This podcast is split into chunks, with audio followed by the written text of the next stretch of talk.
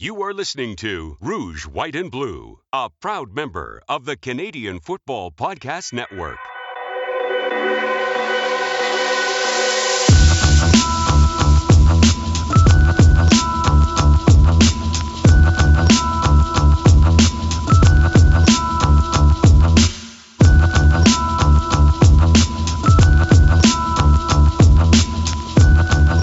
Hi, and welcome to the Rouge, White, and Blue CFL podcast, the Aloha Joe Pritchard Welcome Back from Hawaii edition.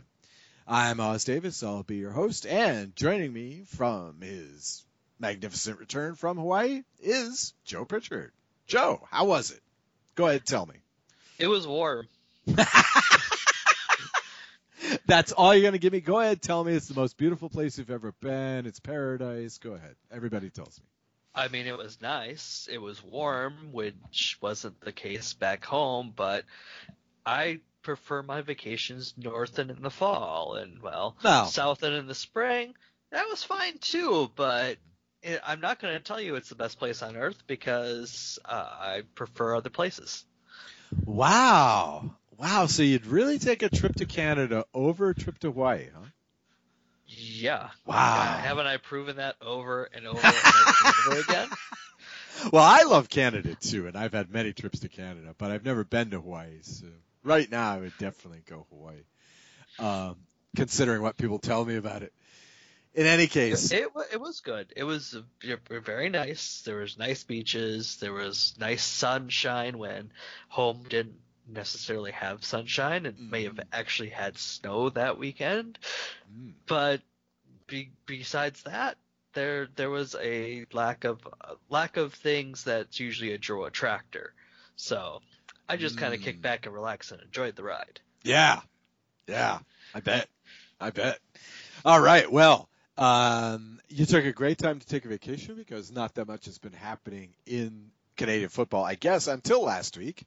So the Rouge, White, and Blue has been on, what, a 1 month hiatus or whatever? We haven't done anything for like a month.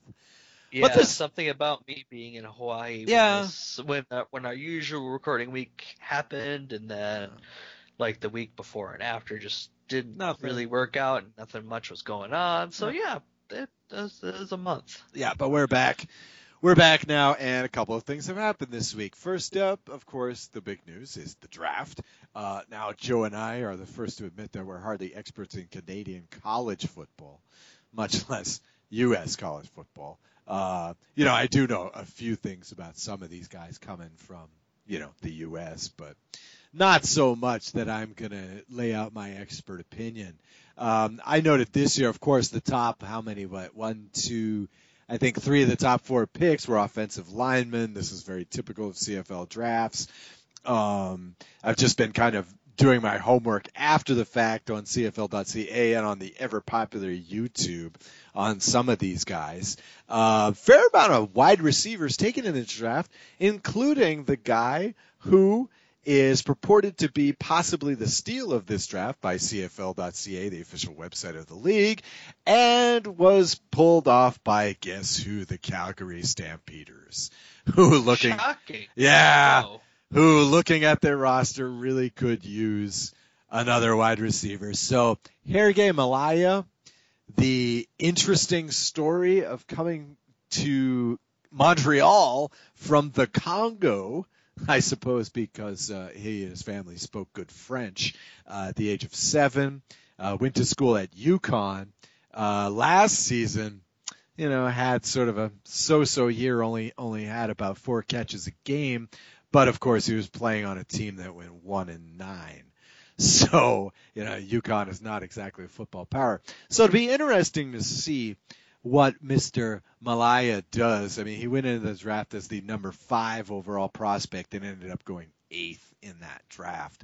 I also want to give a shout out to my new favorite player in the CFL for 2019, and that's definitely going to be Brayden Dickey out of the University of New Mexico. Woohoo! Played tight end for the University of New Mexico last season, transferred from the University of Washington Huskies. He's being billed as a wide receiver here, and the University of New Mexico is run first, second, and third team. So obviously last season he didn't do much actually catching the ball. However, he did have an outstanding season as a tight end. So it'd be interesting to see what they do with him in Saskatchewan, where he'll be playing next season. But I just want to wish best of luck to Brayden Dickey. They actually have him listed as Braden Linnaeus on the draft chart, and it probably on the Saskatchewan website. But he had a, interestingly enough, he changed his name about a year and a half ago legally, so to his father's family name. So that's actually Brayden Dickey for the Saskatchewan Rough Riders. I don't know. Did you get any insight on how Winnipeg did? I see in the first round they picked up Drew Desjardins, offensive lineman. They went defensive, I believe, really early on too. Any thoughts?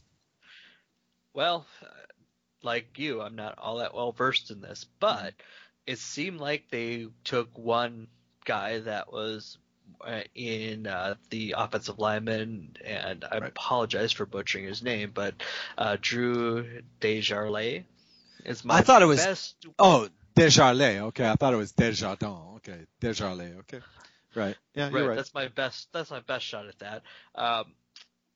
Offensive linemen in the Canadian draft are always. It seemed to be a top priority because so many spots on the.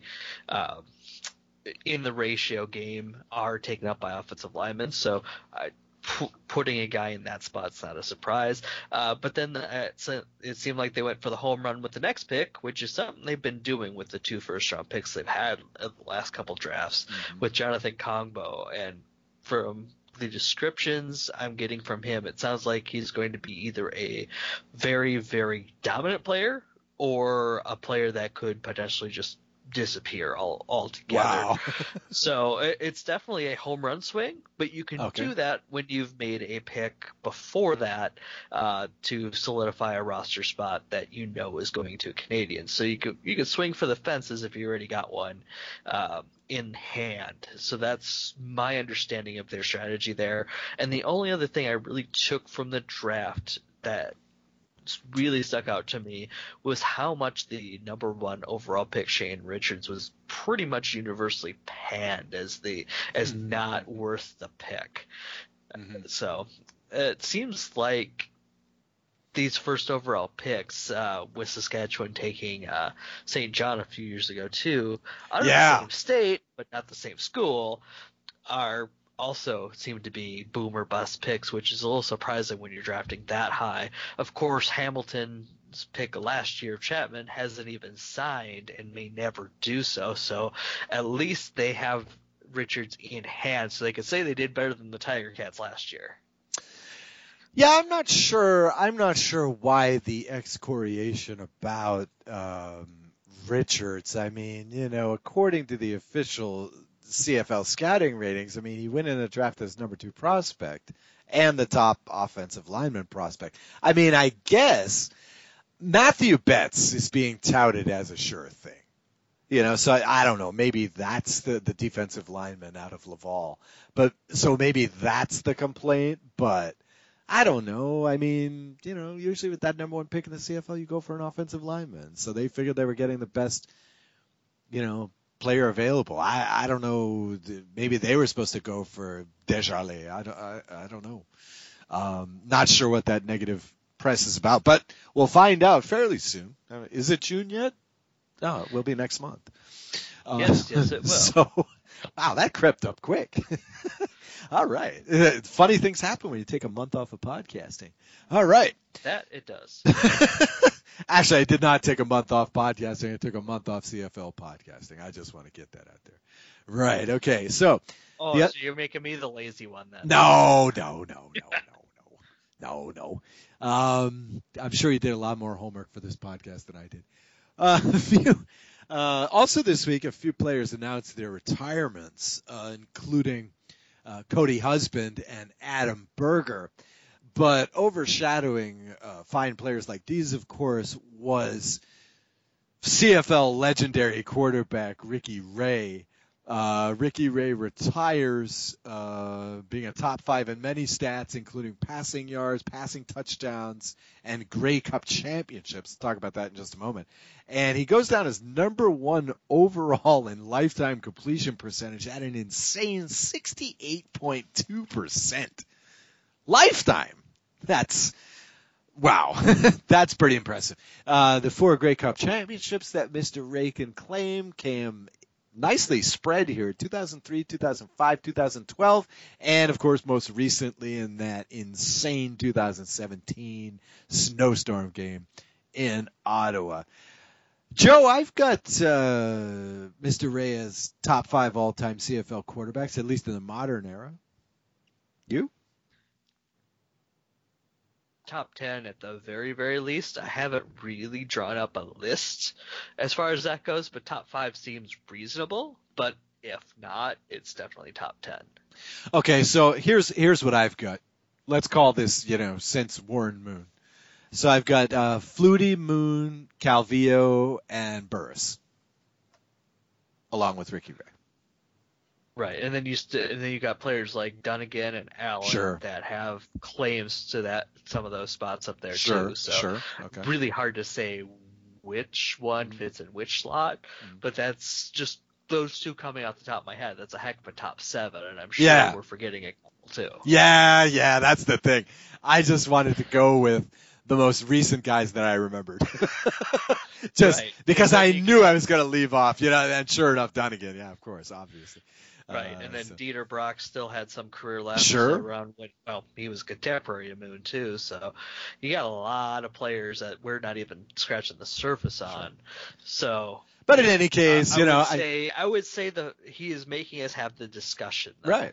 So that's definitely an achievement in and of itself. Right, and I should say I hate this. I hate this sort of rush to put people in the top 10, but upon the cause of a retirement, I'll make an exception, especially since, what was it, 19 seasons?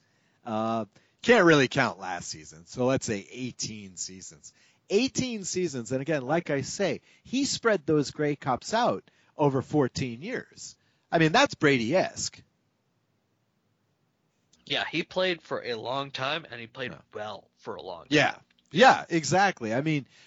You can't disparage a run like Warren Moon's, but it's almost more impressive when you're not that dominant force for just that short stretch of time, but you spread out those Grey Cups over time. You spread out those championships, especially in 2017 when he took that unheralded Argonauts team through the playoffs with that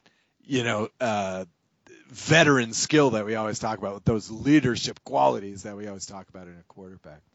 So, certainly in the modern era, one of the greats. Kudos to Ricky Ray. Now, what's the turnaround time? Do you happen to know for the Hall of Fame? In the CFL? Is it? Don't offhand. Let me see if I can find that out. Yeah. In most American leagues, of course, it's 5 or 7. I think it's shorter than that. Ray Burch. I think. Did you say Ray Burch? Sorry. Are we talking baseball? Jeez. It's not that late. I shouldn't be this late.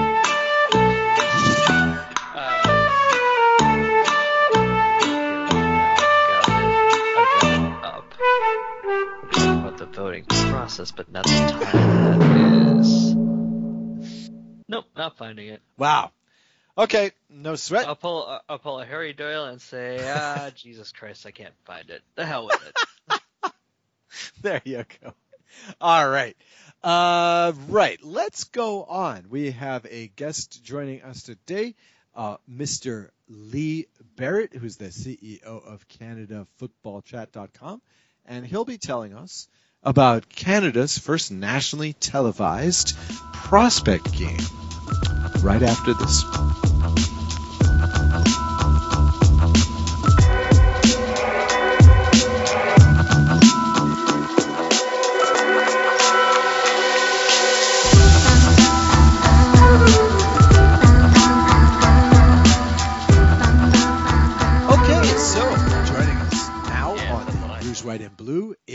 Mr. Lee Barrett. Lee is the CEO of CanadaFootballChat.com, which is billed as Canada's number one high school and recruiting media and events company. Lee, how you doing today?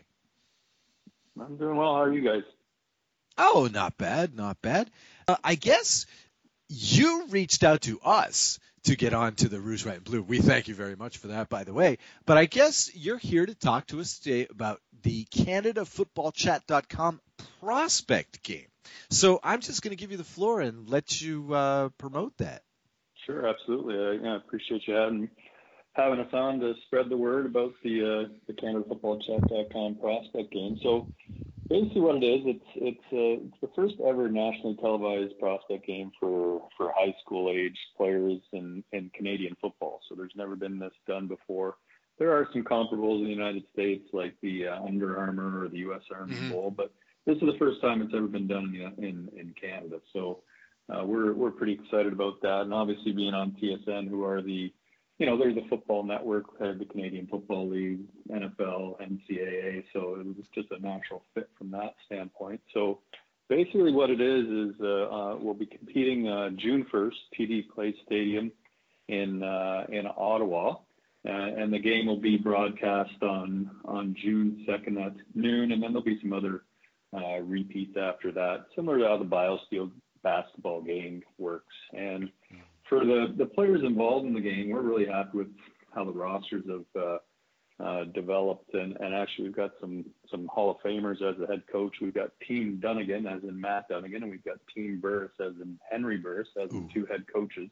Nice. And the 73 players on are some of the top grade 11s, and there's a few grade 10s in there from across the country. So the criteria to play in the game was you were born in 2002 or 2003, which is basically grade 10s and 11s, and you're on track to qualify as a national in the CFL. Basically means you're Canadian. So from that criteria, we had a tryout process. We had some open showcases in late January, early February across the country.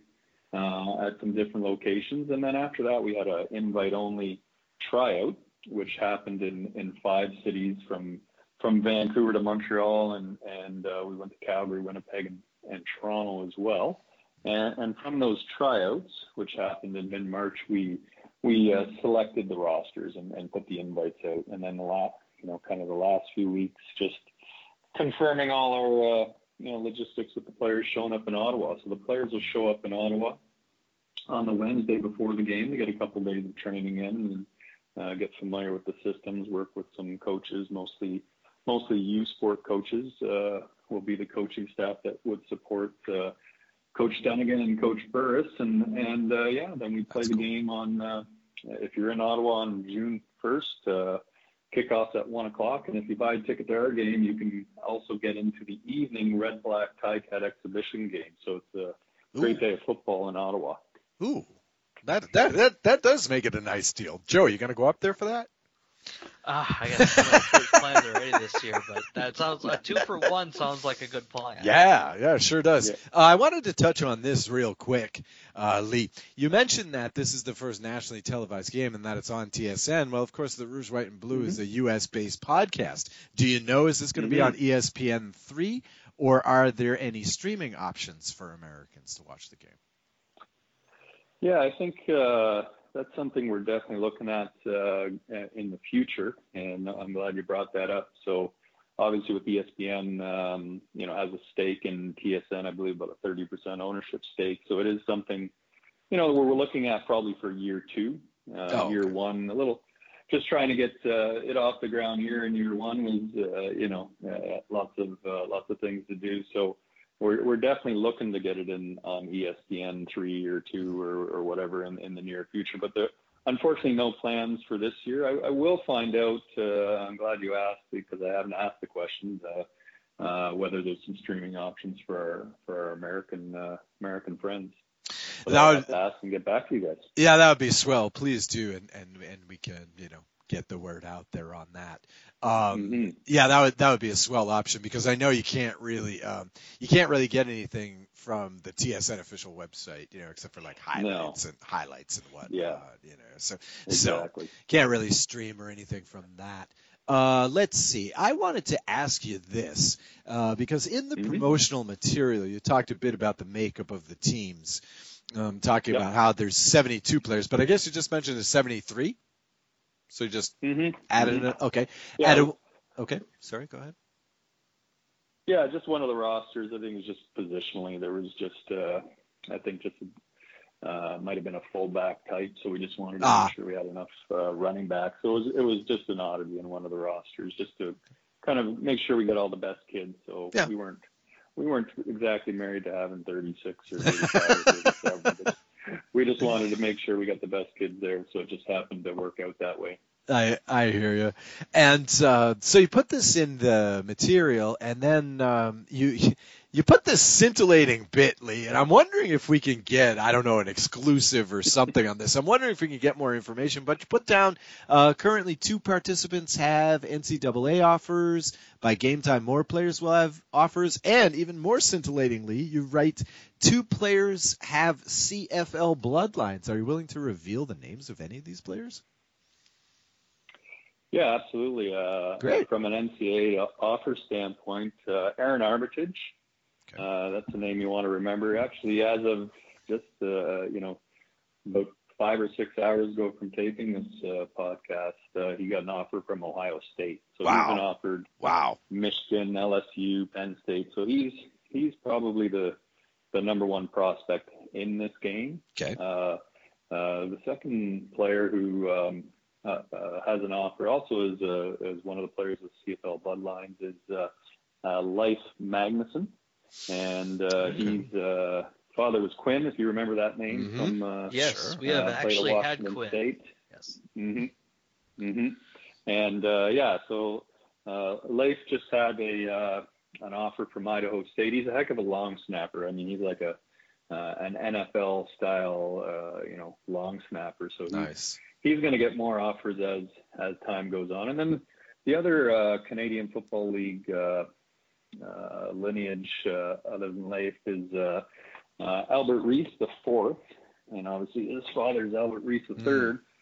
Played for the Eskimos in kind of the early 2000s as a defensive lineman, I believe. Okay. And then some of the other CFL lineage, there is Zach Lytle.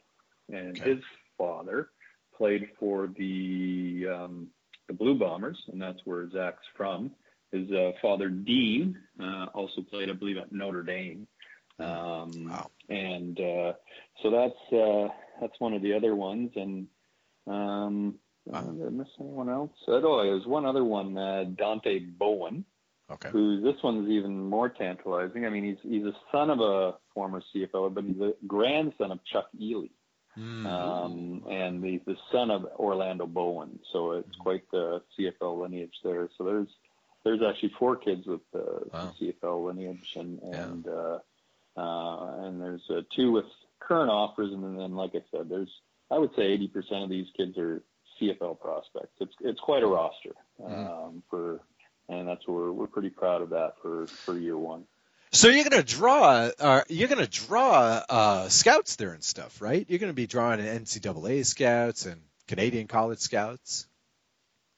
For sure, yeah. Definitely. Excellent. The Canadian scouts will be there, and they'll definitely be NCAA. Depends on if they have some days left on their recruiting period. The NCAA is a little bit more structured and strict on what you can do, where you can go, etc. So. I think there'll be some NCAA teams, and maybe more in year two as again the word gets out. I noticed too in the press material that you're describing CanadaFootballChat.com as a high school football recruiting, media, and events company focusing on player advocacy. So I'm wondering, what did you mean by that? How do you serve as a player advocate? Yeah, so what we've done right from the get-go since our inception in early 2010 is we've been, just a marketing vehicle for players, and players can post their highlight videos for free on our site. Okay. There's scouts on our site all the time. And we want to, we do as much as we can as far as individual profiles that will write on players and And then also the rankings. And the rankings that we do a top, what we call the CFC 100 and the CFC 150, which are the top high school players. We've got a class of 2020 and a class of 2021. And then we also do what we call the CFC 60, which are the top CGIP or JUCO players, because they're a little bit older. So we flush them out in a different ranking. So if you get ranked in any of our rankings within days, you'll have multiple scouts contact you. Mm-hmm. It's something that definitely puts, helps the players not only get noticed north of the border, but if they're near the top of the list, they'll get noticed south of the border, as we have a bunch of NCAA teams that subscribe to our site and service. So, so the advocacy that we do on behalf of the players is getting their name out there in a few different formats. Mm-hmm. Mm-hmm. I got to ask, too, if you're saying to be an advocate for the players, how is Canada Football Chat and how are your events on safety issues? Yeah, we definitely, we use all the leading information as far as the parachute group in Canada, as far as different safety measures that they recommend. As far as, we have different showcases and combines, which would be, for the most part, there wouldn't be any equipment used in those, but we would, have some one-on-ones, and some combine type stuff. As far as the tournaments that we run, so we use modified rules that we think are really successful. We don't do any special teams. So it's just offense and defense. And we've got the rules such that it flows like a game. We're on the fourth down, if they're over half, they got to go for it. If they're on their own half, they can decide to turn the ball over 30 yards up or go for it. So it really flows as a game. And by taking the special teams out, especially when you're at minimal practices and stuff like that, we felt it's really helped from that standpoint. Yeah, that is the more dangerous aspect of the game that can be controlled. I kind of like your rule changes. That's some of those might be applicable. Wow, that's pretty interesting. Yeah, we would love if people would use this as a petri dish for the rule changes. Mm-hmm. I think a lot of the stuff that we've tried over the years in our tournaments should be changed. I think the game, as society evolves, the game needs to evolve, and even becoming shorter and stuff like that, as far as instead of 3 hours, maybe a 2-hour game. Little things you can do, like minimize special teams and stuff. It still flows like a game. We still have scores that resemble a game, so I think it's stuff that people should look at more closely. Now, you say that CanadaFootballChat.com started in 2010. What was, were you there in 2010? And if so, what was the goal? What was the mission statement then? Because surely you didn't dream of hosting games back then. I'm the co-founder and CEO. I definitely, the internet was a different place back in 2010. Oh, yes. So, I'm it's sure true. You can relate. But, as far as, a lot of the things we've done, did we expect to do them in 2010? I don't think so. I think a lot of it's just been the natural evolution of our company and what we've become. Whether, we started our events in 2013. We started ranking players in 2013. We started our online membership, the CFC Insider, in 2013. So I think it took us a couple of years to find our way, and then we've eventually evolved and done those things. So it hasn't been a straight line, nor would we have imagined we would be here right now producing a game on TSN in 2010, that's for sure. Mm-hmm. So assuming all goes well on June 1st and next year there's another game, are you looking to move this game all over Canada, or do you think you found a home in Ottawa? It's a good question. Obviously the Grey Cup moves around, the Banyan Cup moves around. But, the things that they have that we don't have is, home teams and franchises. So as far as you know, Ottawa seems to be a good location.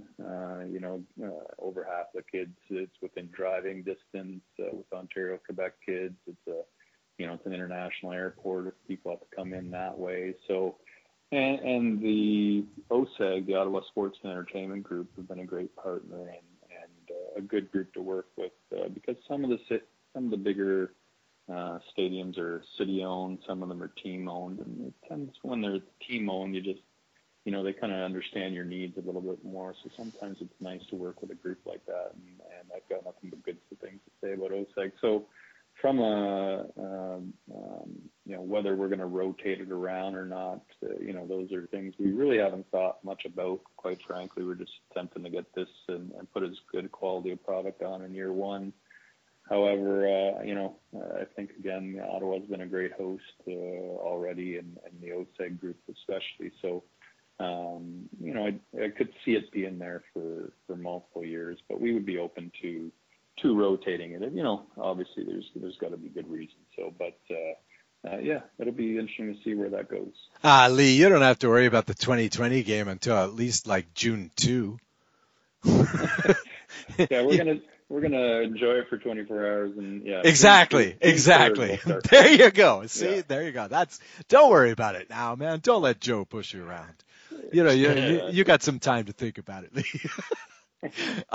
But obviously, you are looking ahead to next year. I mean, you are seeing this as an annual event. Oh, absolutely. Yeah. Excellent. No doubt about that. Excellent. Yeah. Excellent. Well, sounds great. Okay, Lee. Well, we'll let you get out of here on that then. Okay, so that's June 1 in Ottawa, the first annual, let's hope, CanadaFootballChat.com prospect game, followed by the CFL exhibition game after that. And we wish you luck, Lee, and we wish all your players luck. I appreciate it, guys. It's been a pleasure, and keep doing what you're doing on the podcast. I'm sure everyone's enjoying it. Thanks very much. Have a great one. Thanks, guys.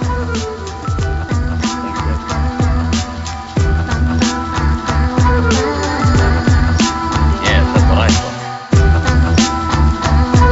that's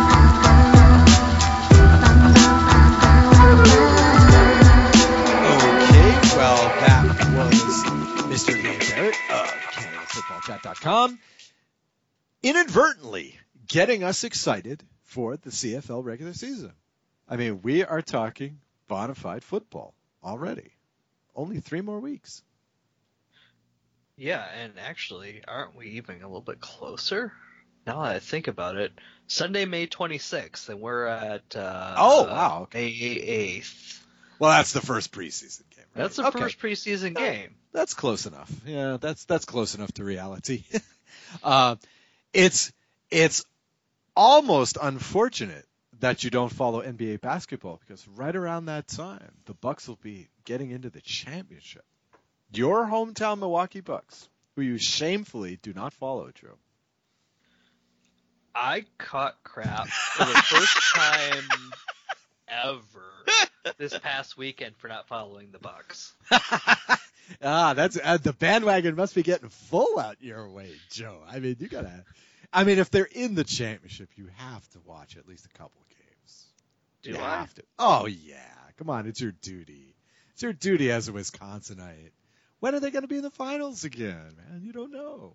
So, in any case, that's just my thing because I've just been getting so into the NBA lately. It's been exciting. I've really enjoyed it. This is what happens when I have no CFL. I got to fill that void, man.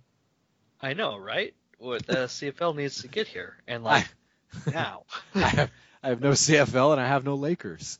So, in anticipation of the preseason, let's sign off the Rouge White and Blue. I guess we have to do this next week, huh, Joe?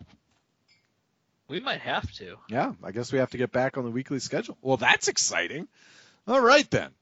Join us next week here on the Rouge, White, and Blue. We'll be back. That's me, Oz Davis, and my co-host, Joe Pritchard. Until next week, this has been the Rouge, White, and Blue. Have a great week, and count them down until the season starts. Thanks for listening. Find more great shows like this at CFPod Network on Twitter.